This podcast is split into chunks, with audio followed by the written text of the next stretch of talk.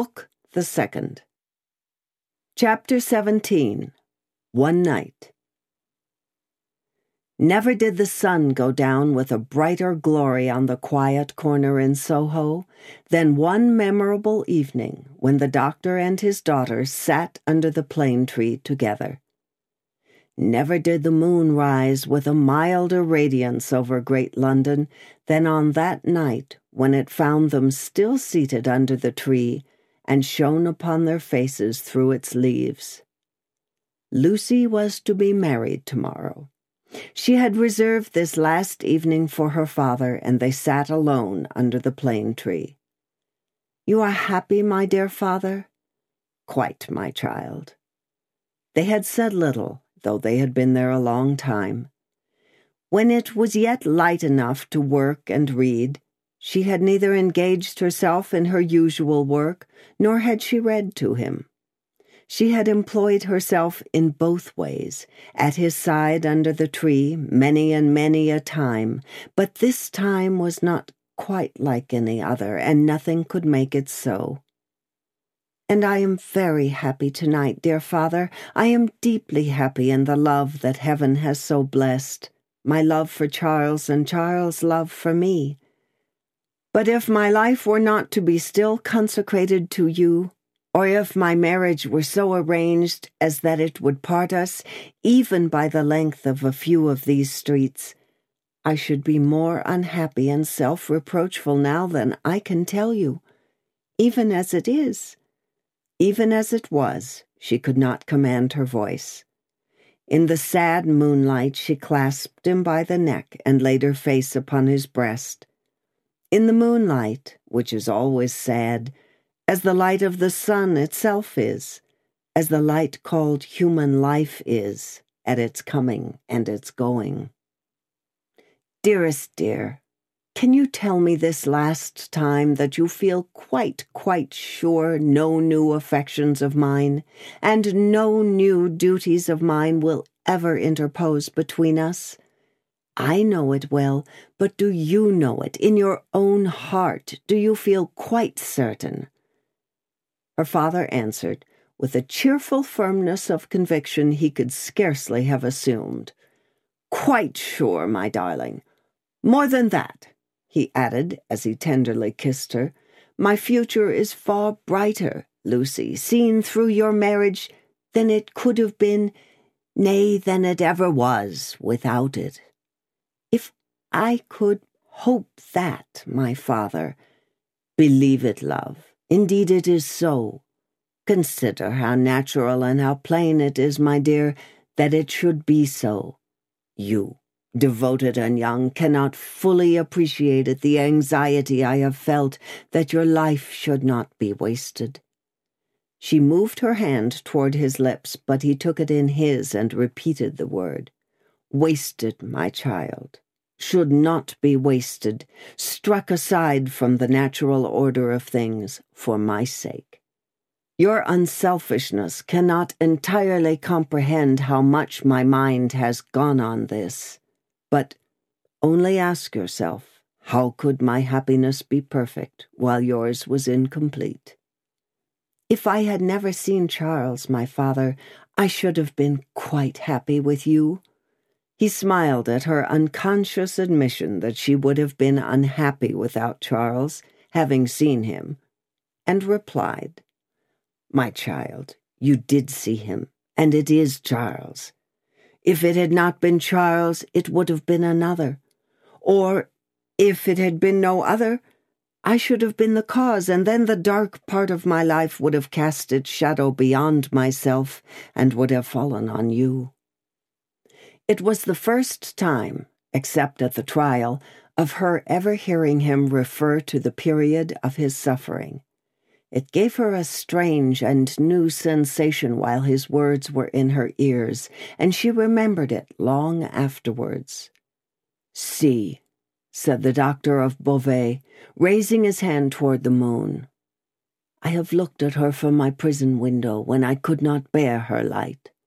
I have looked at her when it has been such torture to me to think of her shining upon what I had lost that I have beaten my head against my prison walls.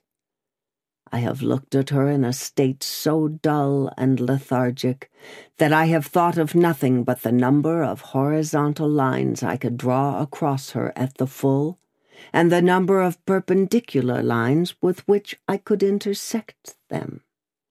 He added in his inward and pondering manner as he looked at the moon, It was twenty either way, I remember, and the twentieth was difficult to squeeze in. The strange thrill with which she heard him go back to that time deepened as he dwelt upon it. But there was nothing to shock her in the manner of his reference. He only seemed to contrast his present cheerfulness and felicity with the dire endurance that was over. I have looked at her, speculating thousands of times upon the unborn child from whom I had been rent, whether it was alive, whether it had been born alive or the poor mother's shock had killed it, whether it was a son who would some day avenge his father. There was a time in my imprisonment when my desire for vengeance was unbearable whether it was a son who would never know his father's story, who might even live to weigh the possibility of his father's having disappeared of his own will and act, whether it was a daughter who would grow to be a woman. She drew closer to him and kissed his cheek and his hand. I have pictured my daughter to myself as perfectly forgetful of me, rather altogether ignorant of me and unconscious of me. I have cast up the years of her age year after year. I have seen her married to a man who knew nothing of my fate. I have altogether perished from the remembrance of the living, and in the next generation my place was a blank. My father, even to hear that you had such thoughts of a daughter who never existed strikes to my heart as if I had been that child. You, Lucy, it is out of the consolation and restoration you have brought to me that these remembrances arise and pass between us and the moon on this last night. What did I say just now? She knew nothing of you. She cared nothing for you.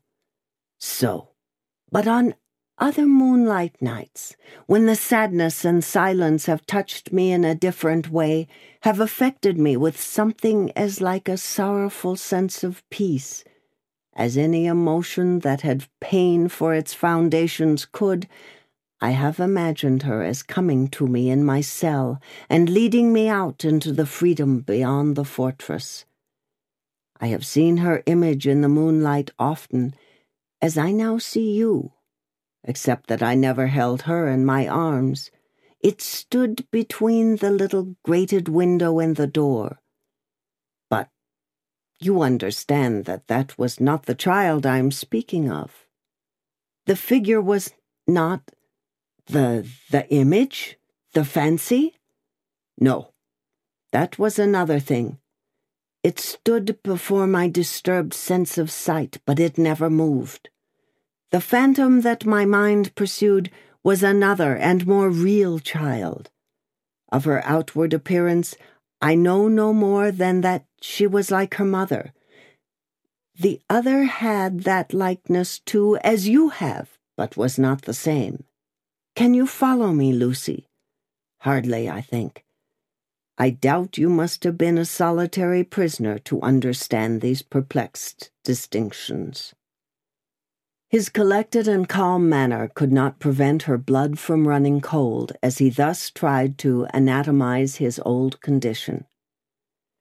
In that more peaceful state I have imagined her, in the moonlight, coming to me and taking me out to show me that the home of her married life was full of her loving remembrance of her lost father. My picture was in her room, and I was in her prayers. Her life was active, cheerful, useful, but my poor history pervaded it all. I was that child, my father. I was not half so good, but in my love that was I. And she showed me her children, said the doctor of Beauvais, and they had heard of me and had been taught to pity me. When they passed a prison of the state, they kept far from its frowning walls and looked up at its bars and spoke in whispers. She could never deliver me. I imagined that she always brought me back after showing me such things. But then, blessed with the relief of tears, I fell upon my knees and blessed her. I am that child, I hope, my father. Oh, my dear, my dear, will you bless me as fervently tomorrow? Lucy, I recall these old troubles in the reason that I have tonight for loving you better than words can tell, and thanking God for my great happiness.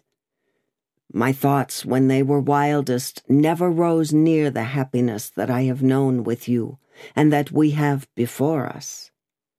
He embraced her, solemnly commended her to heaven, and humbly thanked heaven for having bestowed her on him.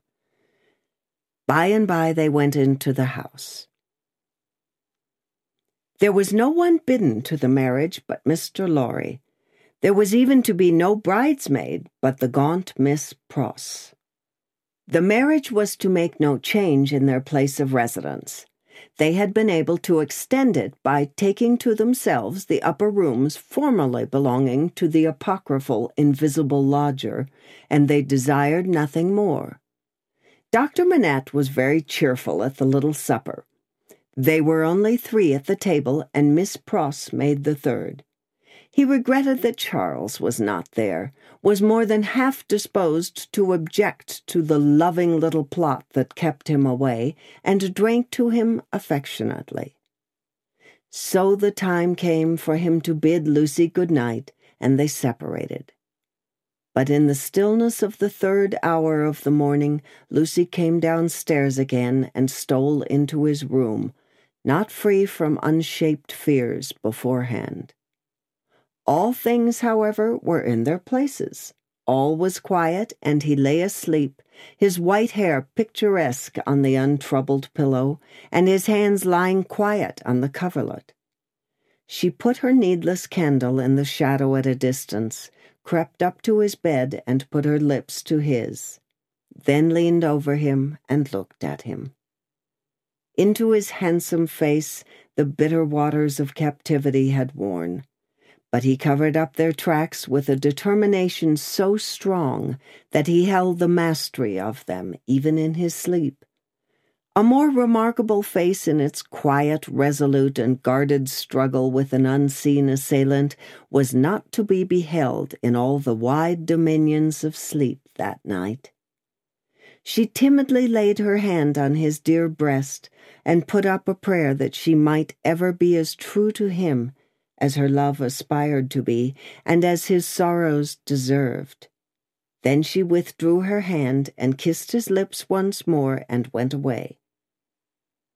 So the sunrise came, and the shadows of the leaves of the plane tree moved upon his face as softly as her lips had moved in praying for him. Book the Second, Chapter 18 Nine days. The marriage day was shining brightly, and they were ready outside the closed door of the doctor's room where he was speaking with Charles Darnay. They were ready to go to church. The beautiful bride, Mr. Lorry, and Miss Pross, to whom the event, through a gradual process of reconcilement to the inevitable, would have been one of absolute bliss but for the yet lingering consideration that her brother Solomon should have been the bridegroom. And so, said Mr. Lorry, who could not sufficiently admire the bride, and who had been moving around her to take in every point of her quiet, pretty dress. And so it was for this, my sweet Lucy, that I brought you across the channel, such a baby, Lord bless me, how little I thought what I was doing, how lightly I valued the obligation I was conferring on my friend, Mr. Charles. You didn't mean it, remarked the matter of fact Miss Pross, and therefore how could you know it? Nonsense. Really? Well, but don't cry, said the gentle Mr. Lorry. I am not crying, said Miss Pross. You are. I, Miss Pross? By this time, Mr. Lorry dared to be pleasant with her on occasion. You were. Just now I saw you do it, and I don't wonder at it. Such a present of plate as you made 'em is enough to bring tears into anybody's eyes. There's not a fork or spoon in the collection, said Miss Pross, that I didn't cry over last night after the box came till I couldn't see it. I am highly gratified, said Mr. Lorry, though upon my honour I had no intention of rendering those trifling articles of remembrance invisible to anyone. Dear me, this is an occasion that makes a man speculate on all he has lost. Dear, dear, dear. To think that there might have been a Mrs. Lorry any time these fifty years almost. Not at all, from Miss Pross. You think there never might have been a Mrs. Lorry? asked the gentleman of that name. Pooh, rejoined Miss Pross. You were a bachelor in your cradle. Well, observed Mr. Lorry, beamingly adjusting his little wig, that seems probable, too. And you were cut out for a bachelor, pursued Miss Pross, before you were put in your cradle. Then I think, said Mr. Lorry, that I was very unhandsomely dealt with, and that I ought to have had a voice in the selection of my pattern. Enough. Now, my dear Lucy, drawing his arm soothingly round her waist, I hear them moving in the next room, and Miss Pross and I, as two formal folks of business, are anxious not to lose the final opportunity of saying something to you that you wish to hear. You leave your good father, my dear, in hands as earnest and as loving as your own. He shall be taken every conceivable care of during the next fortnight while you are in Warwickshire and thereabouts. Even Tellson's shall go to the wall, comparatively speaking, before him. And when, at the fortnight's end, he comes to join you and your beloved husband on your other fortnight's trip in Wales, you shall say that we have sent him to you in the best health and in the happiest frame. Now, I hear somebody's step coming to the door. Let me kiss my dear girl with an old fashioned bachelor blessing before somebody comes to claim his own. For a moment he held the fair face from him to look at the well remembered expression on the forehead, and then laid the bright golden hair against his little brown wig with a genuine tenderness and delicacy which, if such things be old fashioned, were as old as Adam. The door of the doctor's room opened, and he came out with Charles Darnay.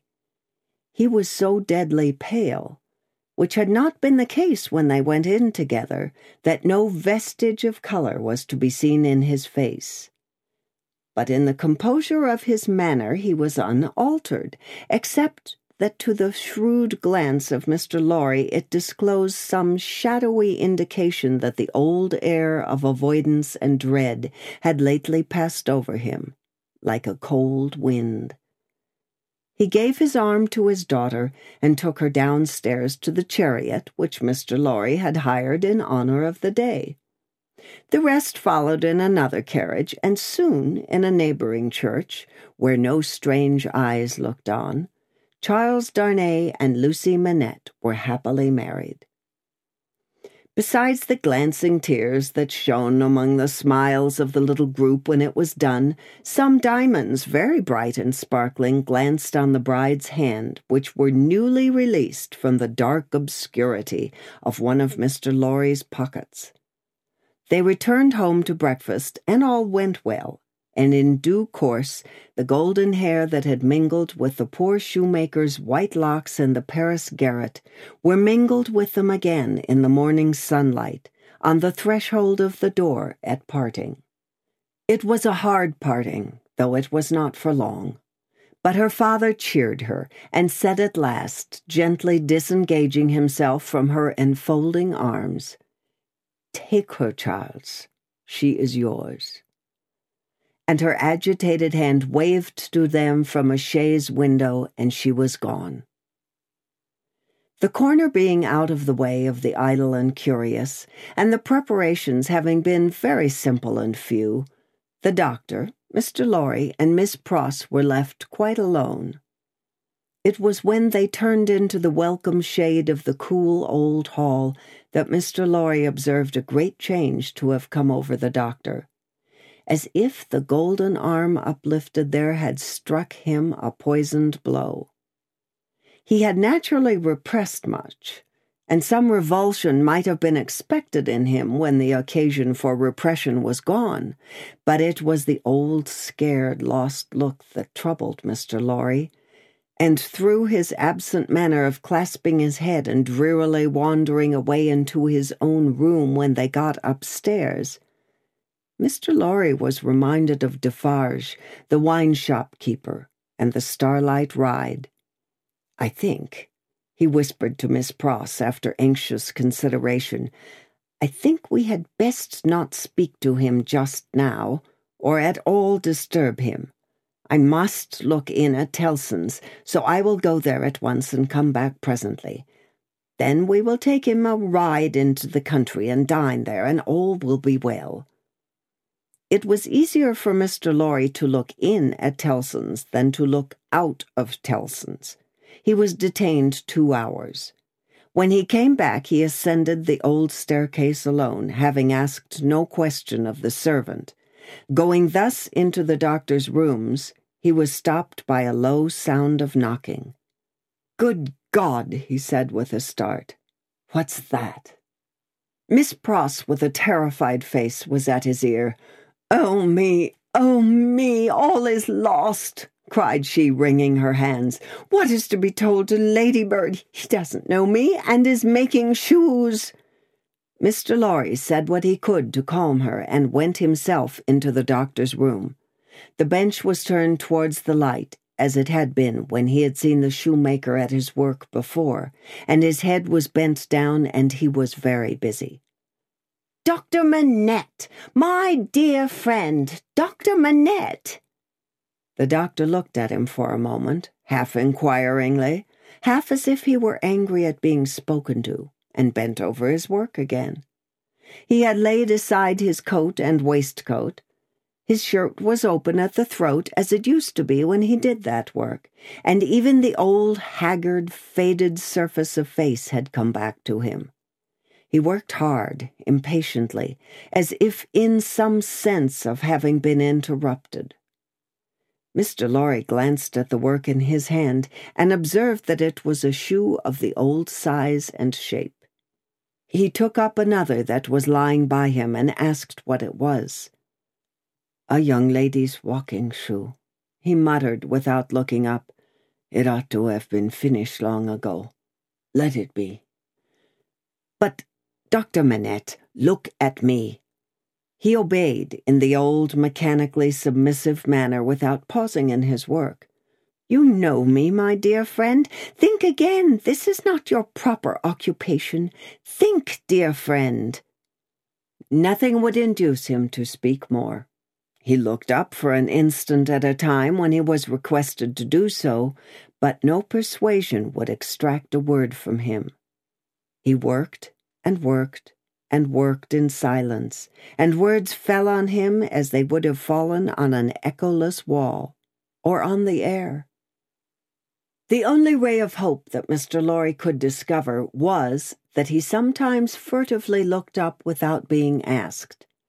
In that, there seemed a faint expression of curiosity or perplexity, as though he were trying to reconcile some doubts in his mind.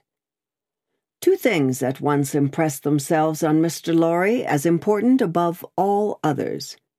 The first, that this must be kept secret from Lucy. The second, that it must be kept secret from all who knew him. In conjunction with Miss Pross, he took immediate steps towards the latter precaution by giving out that the doctor was not well and required a few days of complete rest. In aid of the kind deception to be practiced on his daughter, Miss Pross was to write, describing his having been called away professionally, and referring to an imaginary letter of two or three hurried lines in his own hand, represented to have been addressed to her by the same post. These measures, advisable to be taken in any case, Mr. Lorry took in the hope of his coming to himself. If that should happen soon, he kept another course in reserve, which was to have a certain opinion that he thought the best on the doctor's case. In the hope of his recovery, and of resort to this third course being thereby rendered practicable, Mr. Lorry resolved to watch him attentively, with as little appearance as possible of doing so. He therefore made arrangements to absent himself from Tellson's for the first time in his life and took his post by the window in the same room. He was not long in discovering that it was worse than useless to speak to him, since, on being pressed, he became worried. He abandoned that attempt on the first day and resolved merely to keep himself always before him, as a silent protest against the delusion into which he had fallen or was falling. He remained, therefore, in his seat near the window, reading and writing and expressing in as many pleasant and natural ways as he could think of that it was a free place. Dr. Manette took what was given him to eat and drink and worked on that first day until it was too dark to see. Worked on half an hour after Mr. Lorry could not have seen for his life to read or write. When he put his tools aside as useless until morning, Mr. Lorry rose and said to him, Will you go out? He looked down at the floor on either side of him in the old manner looked up in the old manner, and repeated in the old low voice, Out? Yes, for a walk with me. Why not? He made no effort to say why not, and said not a word more. But Mr. Lorry thought he saw, as he leaned forward on his bench in the dusk, with his elbows on his knees and his head in his hands, that he was in some misty way asking himself, Why not?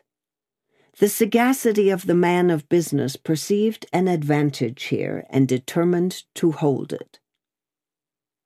Miss Pross and he divided the night into two watches and observed him at intervals from the adjoining room. He paced up and down for a long time before he lay down, but when he did finally lay himself down, he fell asleep. In the morning, he was up betimes and went straight to his bench and to work. On this second day, Mr. Lorry saluted him cheerfully by his name and spoke to him on topics that had been of late familiar to them. He returned no reply, but it was evident that he heard what was said and that he thought about it, however confusedly. This encouraged Mr. Lorry to have Miss Pross in with her work several times during the day, at those times they quietly spoke of Lucy and of her father, then present, precisely in the usual manner, and as if there were nothing amiss. This was done without any demonstrative accompaniment, not long enough or often enough to harass him, and it lightened Mr. Lorry's friendly heart to believe that he looked up oftener, and that he appeared to be stirred by some perception of inconsistencies surrounding him. When it fell dark again, Mr. Lorry asked him as before, Dear doctor, will you go out? As before, he repeated, Out? Yes, for a walk with me. Why not? This time Mr. Lorry feigned to go out when he could extract no answer from him, and, after remaining absent for an hour, returned. In the meanwhile, the doctor had removed to the seat in the window and had sat there looking down at the plane tree. But on Mr. Lorry's return, he slipped away to his bench. The time went very slowly on, and Mr. Lorry's hope darkened, and his heart grew heavier again, and grew yet heavier and heavier every day. The third day came and went, the fourth, the fifth. Five days, six days, seven days, eight days, nine days. With a hope ever darkening, and with a heart always growing heavier and heavier, Mr. Lorry passed through this anxious time.